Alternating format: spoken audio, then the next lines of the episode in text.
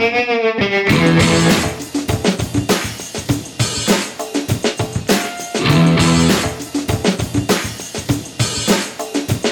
welcome to Black Sparrow Radio, KBSR, transmitting from the lovely little city of Taylor, Texas.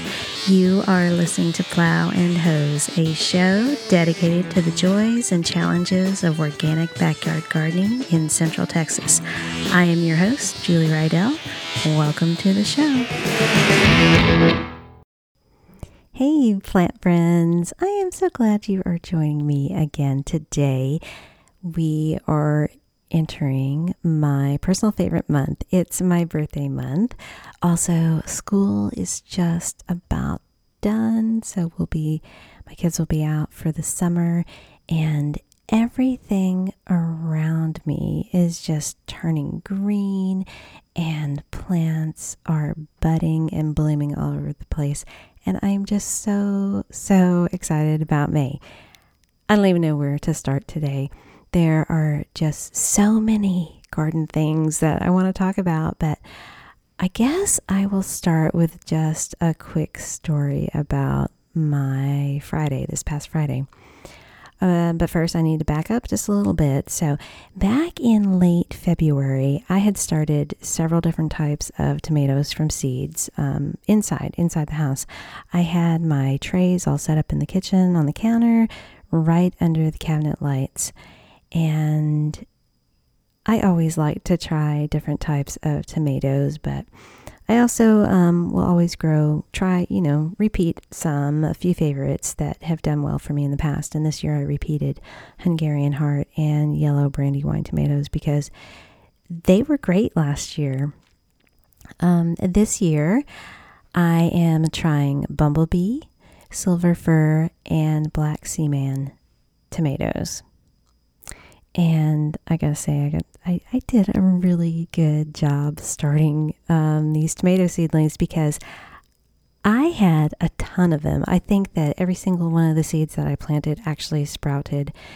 And I had so many tomato plants that I planted some. I was giving away giving them away left and right to people. And by this past Friday, I still had a bunch of leftover. And honestly, um, it's getting a little late for planting tomatoes because it takes a little bit for them to get established. And once the daytime temperatures stay consistently above 90 degrees, tomato plants just aren't as productive. They start um, slowing down, they stop blooming, and then they won't set fruit. At least not until it cools down again um, and right now, we will be having those 90 degree days really soon. So it's probably a little late, but I don't care. I did this anyway. Um, I had a few of these tomato seedlings left, and I just couldn't find anyone who wanted them. And I just did not want to throw them in the compost pile. I'm an optimistic person and a plant person, but I just don't have the space for more tomato plants here in my garden. So I decided to take them to work. I brought my trowel and those last nine bumblebee cherry tomato plants and just took them to work on Friday. And I went out front and I planted them in the flower bed. So I have tried in the past to find out exactly what the plan was for those beds out front. When I first started working there, they were actually pretty nice. Um, you know, maybe a bit sparsely planted, um, but there were still lots of native drought tolerant plants. And just over the past couple years, I don't know, they had switched landscape companies, and then we had the big freeze last year, and then we had a couple of freezes this year. And then they had to tear up the sidewalk and redo the irrigation system. So, between all of these things, that bed was looking really sad. And there were just some big bald spots in the beds that were just begging to be planted. So that's what I did. I had those tomatoes, and so I planted them just right out there between the lantana and the agave. And while I was out there digging my little holes, a coworker had seen me and she came over and, and said, Hey, what are you doing? And I just kind of just kept doing, just digging my little holes. And I was like, oh, nothing. I'm just putting in some plants. And so she smiled and went back and uh, went inside. And then another person walked by we smiled at each other. And so I just kept putting them in.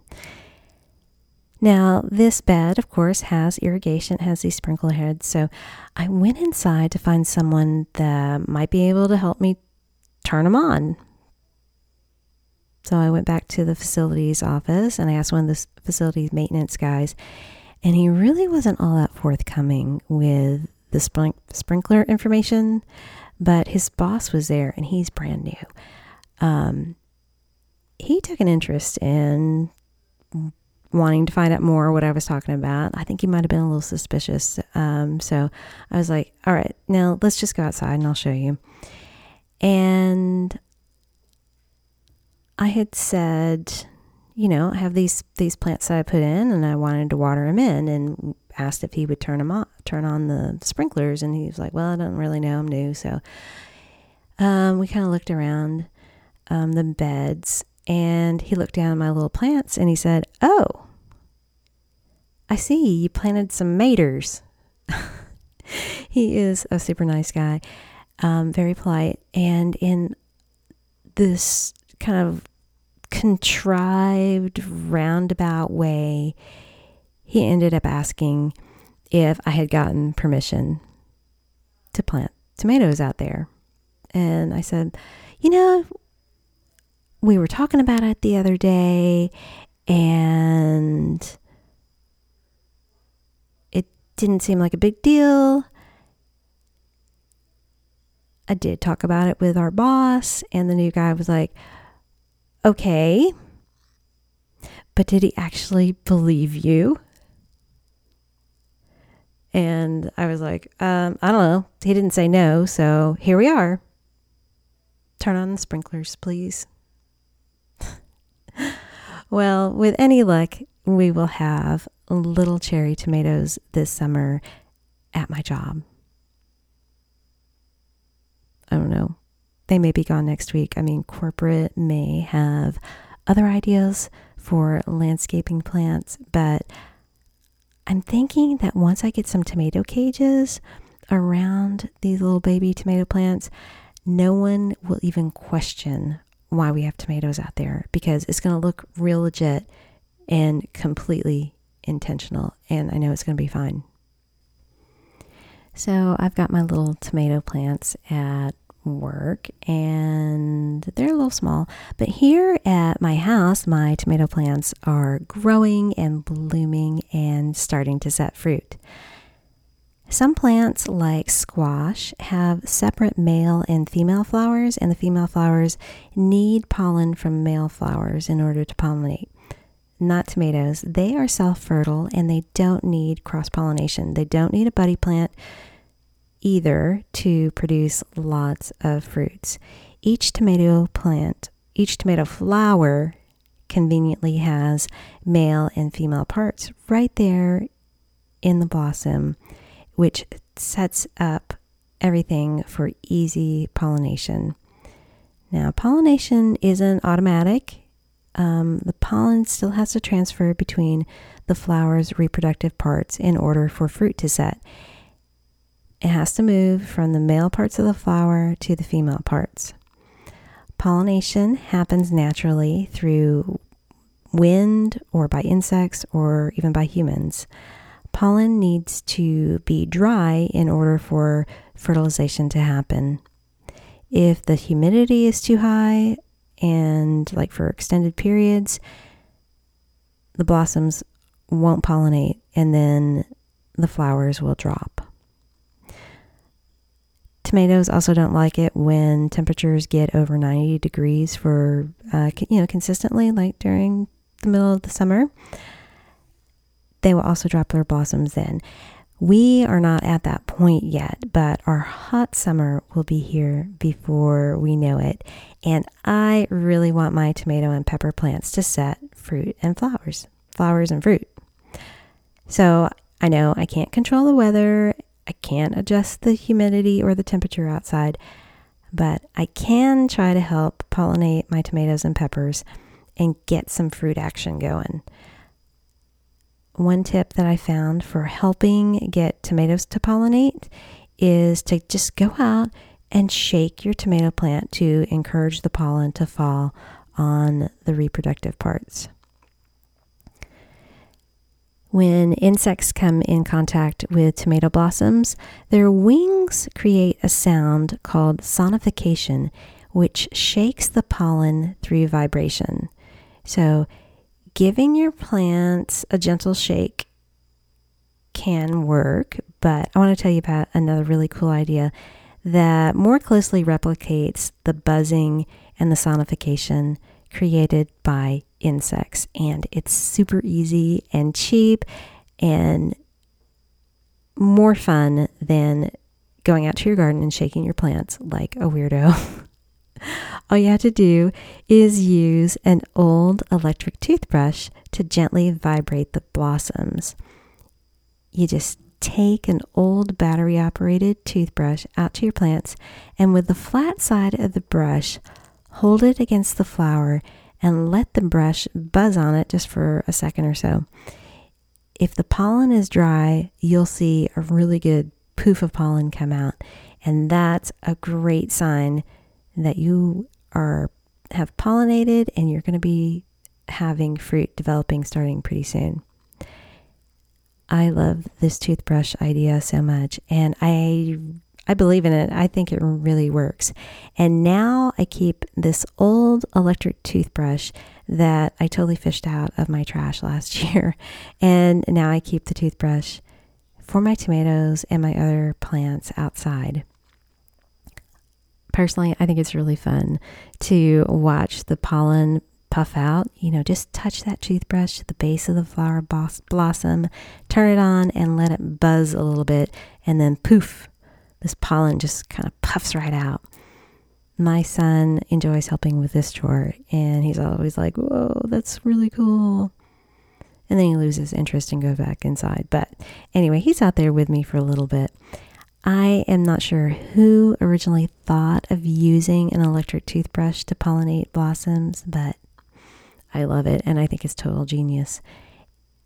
So, find yourself an old battery operated toothbrush, get out in your garden, and you too can be a tomato fertility treatment tr- technician. I don't know. Is that such a thing? Anyway, you can help pollinate your tomatoes. It's such a great time of year. I love, love May in Central Texas. Just so many things going on out there, and it's so cool. And I'm always, always amazed by nature. And I'm so fascinated about how things happen outside. I mean, yes, for sure, that's biology. But some things just seem I don't know, much more magical um, to me. Even though I know there's plenty of science to explain things, but there are some wonderful, surprising things that take place out in our gardens. Like when certain flowers appear, I love when flowers tell us when it's going to rain, or when we do get a good rain, I get excited because I know that we can expect certain special flowers to pop up and bloom. Rain sensitive flowers are definitely on my all time favorite things list. I love them. You know, maybe it's maybe there's something synchronistic that happens. Maybe it's science. I mean, yes, of course, it's science, but it feels mysterious and wonderful. And I just find it so delightful. you know, here in Taylor, we got some decent rain a week um, ago, I guess. And I've noticed around town that the rain lilies have started popping up here and there in people's yards this week. Now, I have lived in Taylor for 16 years now, and I have never, ever had these cool little flowers come up in my yard. So I was thrilled this week when I found two in my backyard. And it was amazing because it was so great and such a wonderful, unexpected surprise. And it actually was really perfect because I had something in mind um, that I needed a white flower for. So I picked one of them. The rain lilies that we have here in central Texas are called hill country rain lilies. Some people call them Flor de Mayo lilies since they appear this time of year. These rain lilies pop up for a few days after a good spring rain. They are clear, bright white, and star shaped. They look like they have six petals, but they actually only have three. It's kind of hard to describe. They're like double sided petals. Um, anyway, the petals are arranged in a way that they kind of nest and stack into each other in the center and they form a six pointed star.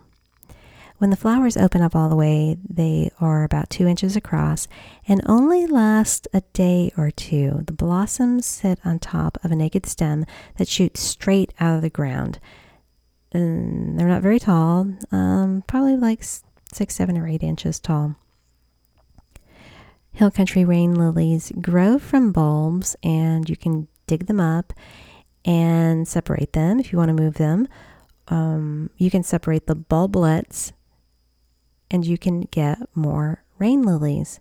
Bulblets are just the little baby bulbs that form from the mother bulb. Almost all bulbs do this. They make a little side shoot, um, they make a little bulb that sprout up next to the mother plant. And when you dig them up, you can kind of gently break them off, and you have more bulbs.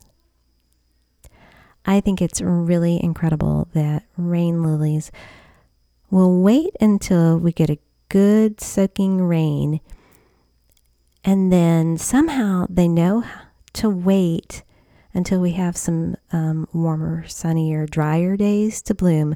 And this is really ad- advantageous for them because pollinating insects are much more active when there is less humidity and flower pollen is dry. Hill country rain lilies will also set seed if the flowers are pollinated. These rain lilies form clover shaped um, seed pods and have shiny, shiny black seeds in them. If you wait to mow until the seed pods burst, then you're, you'll those little seeds will germinate and you'll have more rain lilies next spring. They are really prolific seed producers too.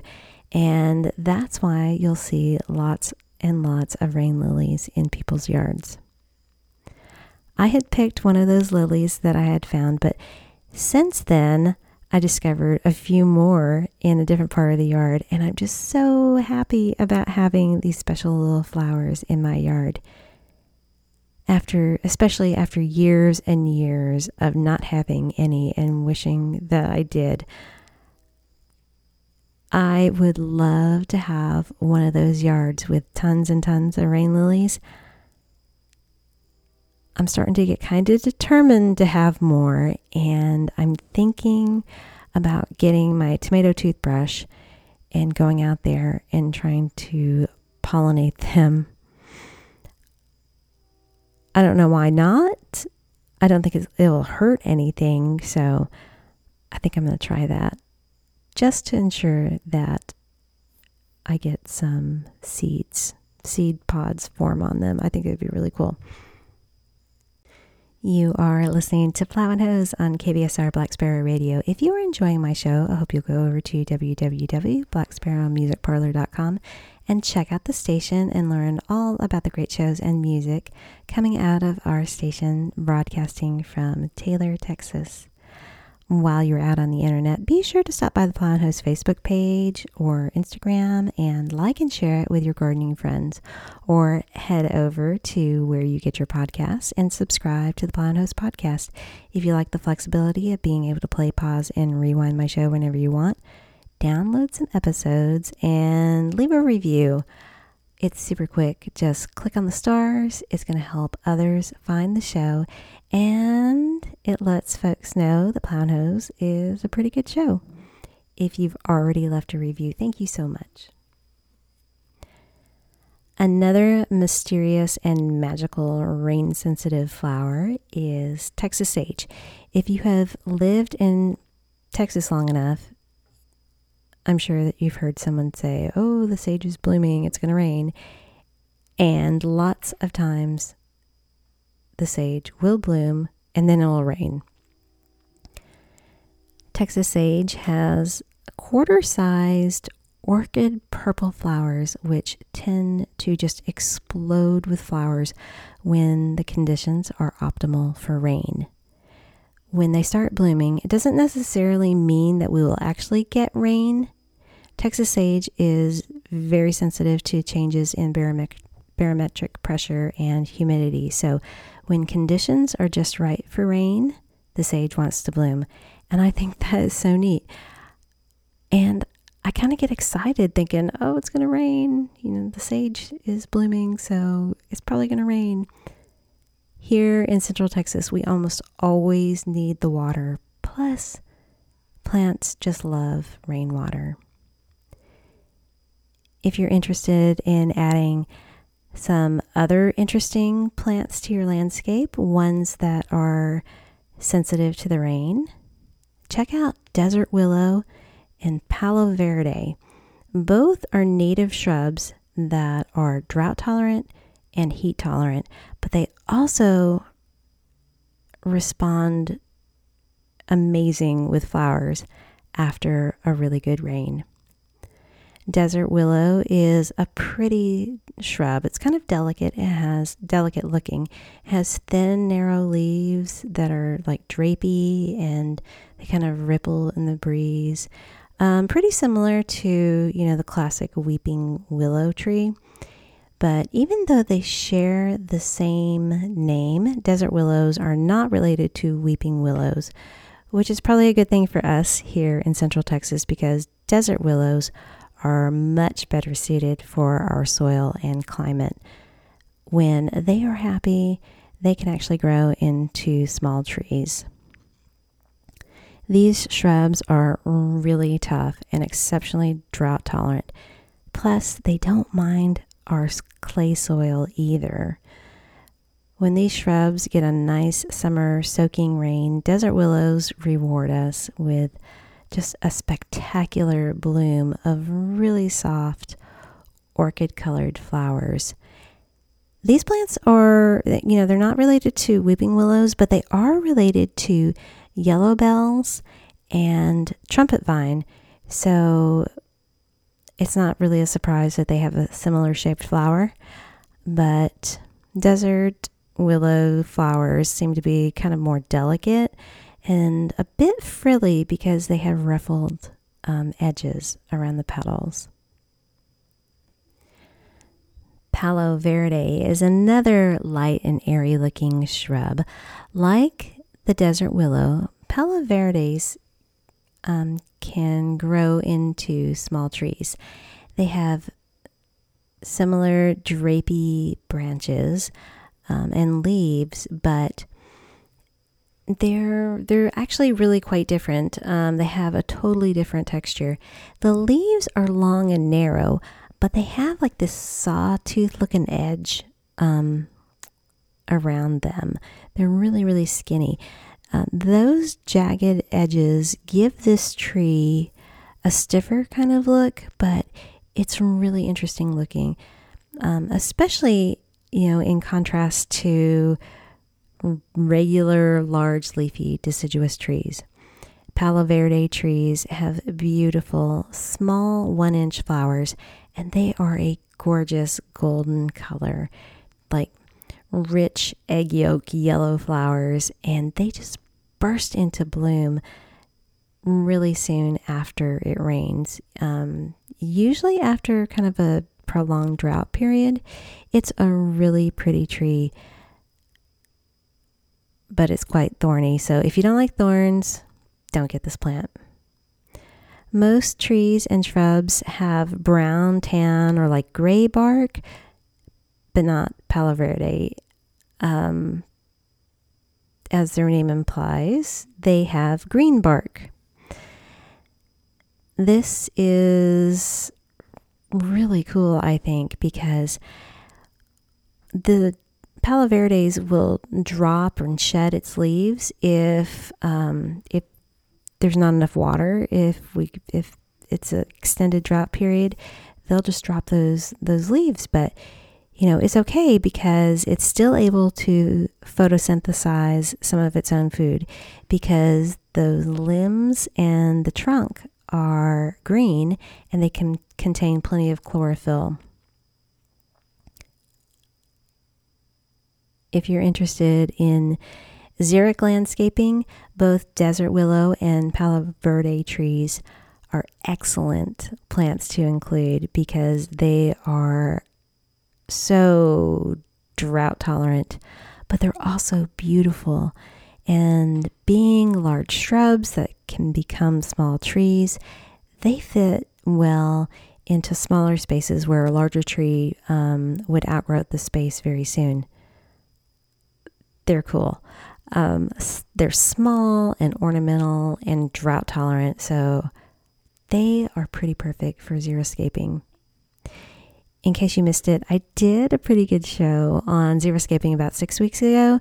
It's episode 58 of the Plow and Hose podcast um, from March 20th. Okay, so these rain sensitive plants are just so interesting to me. It's not just the water that makes them bloom. If that was the case, then the flowers would appear anytime that we set up a sprinkler or, you know, gave them a good spray with a water hose. Like most plants, these rain sensitive flowers tend to have a blooming season, but it, it really does take something more than just water. Some plants are triggered by extended periods of drought, while Others are stimulated by the barometric pressure. It kind of seems weird that plants would respond this way, but oxblood lilies do this too. They are a fall blooming bulb that, you know, they go all summer long. They just hang out, being dormant under the soil. But right about the time when we get the first good rainfall in September, the oxblood lilies will pop up straight out of the ground and bloom. They have these gorgeous red trumpety blossoms. They are beautiful. And if you are paying attention to the weather, the oxblood lilies usually don't bloom until after we get the first good rain after hurricane season starts, which is, you know, August for the Texas Gulf Coast. Somehow those oxblood lilies just know. I don't know, I guess maybe they feel the barometric pressure drop. I'm not sure. I don't know how they would feel, but it makes sense to me because I'm a bit rain sensitive myself. Um, when there is a change in the barometric pressure, I just get like a terrible headache. I get a bad headache. And then it's the it's the kind of headache that I only get when it's going to rain. And I think that's so ridiculous. I mean, it makes me feel old because I catch myself uh, saying, thinking things like, oh, I'm getting a headache. It must be going to rain. You know, that sounds like an old person, grandparent or something. I know I am kind of old. I could be a grandparent, but I'm not. Um, it's just blows my mind sometimes because in my head, I still think I'm like 23. As much as I loved finding those white hill country rain lilies in my yard this week, I was equally excited to have five swallowtail butterflies emerge from their chrysalises. Um, I don't know, maybe like two or three weeks ago, I found a whole bunch of these big, fat, green, black, and white stripy caterpillars just totally destroying my dill plants. And I think there were like eight of them out there on my two plants and they were quickly devouring them. I mean, pretty much down to nubs. And I knew exactly what kind of caterpillars they were because I had them in my garden last year. Um, last year, they were eating up my parsley. These stripy guys were black swallowtail caterpillars, and they turn into the most beautiful black butterflies that have yellow markings along the edges and they have like a bit of orange and splashes of sapphire blue. They are beautiful. They're very pretty and elegant and I just wanted to keep them safe from the birds or other creatures that might want to eat them. Swallowtails lay their eggs on plants in the parsley family, including garden and wild carrots, dill, fennel, and of course, all types of parsley. These are host plants for swallowtail eggs and larvae, and eventually butterflies. They're called host plants because they are vital food sources for caterpillars to live on. Adult butterflies lay their eggs on these plants because they know caterpillars can't exactly travel very far to look for food. The little eggs will hatch and develop into caterpillars and then eat the plant where they were born. So basically, they're eating their habitat, their home. When swallowtails are small caterpillars, they actually look like bird droppings, and that is a protective camouflage that keeps them safe when they are little guys. Predators don't notice them because they look like bird poop and leave them alone. Maybe I should try that. Maybe I should look like bird poop and nobody will talk to me. anyway, when the caterpillars get uh, big enough, they will crawl away from the host plant and then find a nice, safe plant to form a chrysalis. So, instead of letting them find, crawl off, and find their own place to build a chrysalis, I decided that I wanted to relocate them to a safe space inside this small mesh zip up tent that we have. Um, it was one of the kids. The kids had gotten a butterfly habitat as a birthday gift one year, and I was lucky enough to find it and pull it out, take it outside, and set it up as a butterfly uh, hatching, I don't know, a chrysalis tent. I don't know. Um, I ran down to the nursery during my lunch break and I picked up some fennel plants and I put those three plants inside the butterfly tent and then went over to the dill out in my garden and even though there were eight, I was able to find um, five of them. So I took those and I put them on the fennel plants inside the tent, and then I zipped them all up, all nice. And those caterpillars just went to town, eating up all the fennel. A few days later, I noticed that they had built their cozy chrysalises. And then just a few more days after that, um, I saw that the chrysalis were turning black and it kind of freaked me out a little bit. And I thought maybe, uh, you know, they rotted or they died or something. And duh. Then I remembered that they're black swallowtails. And the black that I was noticing it, it was just their wings developing. Then about oh I don't know Wednesday or so um, this past week they started emerging from their chrysalis. I was going to say that they hatch, but they don't really hatch. They emerge, I guess. Anyway, one day um, we released four of them, and then the next day, the fifth one was ready to be let go. My kids thought it was really cool.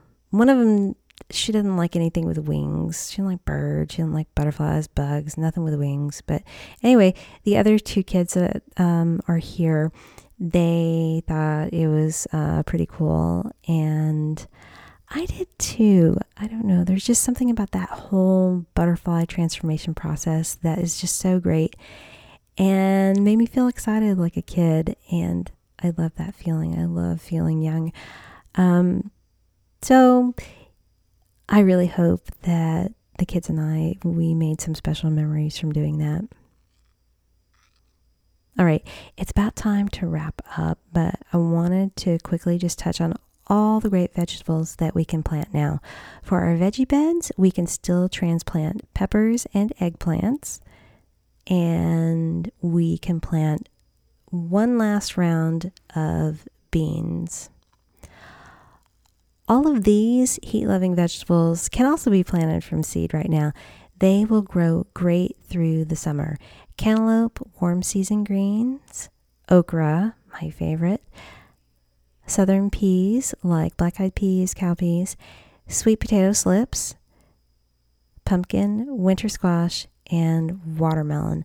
They all can be planted now. Okay, well, friends, I am done for today. I hope you have a wonderful first week of May. I know I will. Um, and just a quick reminder for those of you who subscribe to the Taylor Press or the Elgin Courier, be sure to look for my new column. My column appears in the Taylor Press every other Saturday and in the Elgin Courier every other Wednesday. We'll be right back. Production assistance provided by KBSR Black Sparrow Radio. Original music created by Alex Cuervo. Discover more of his music at alexcuervo.tv. If you love plants and gardening in Central Texas, be sure to click the subscribe button wherever you get your podcasts and never miss seasonal information on Plow and Hose. Plow and Hose is written and recorded at my home in Taylor, Texas.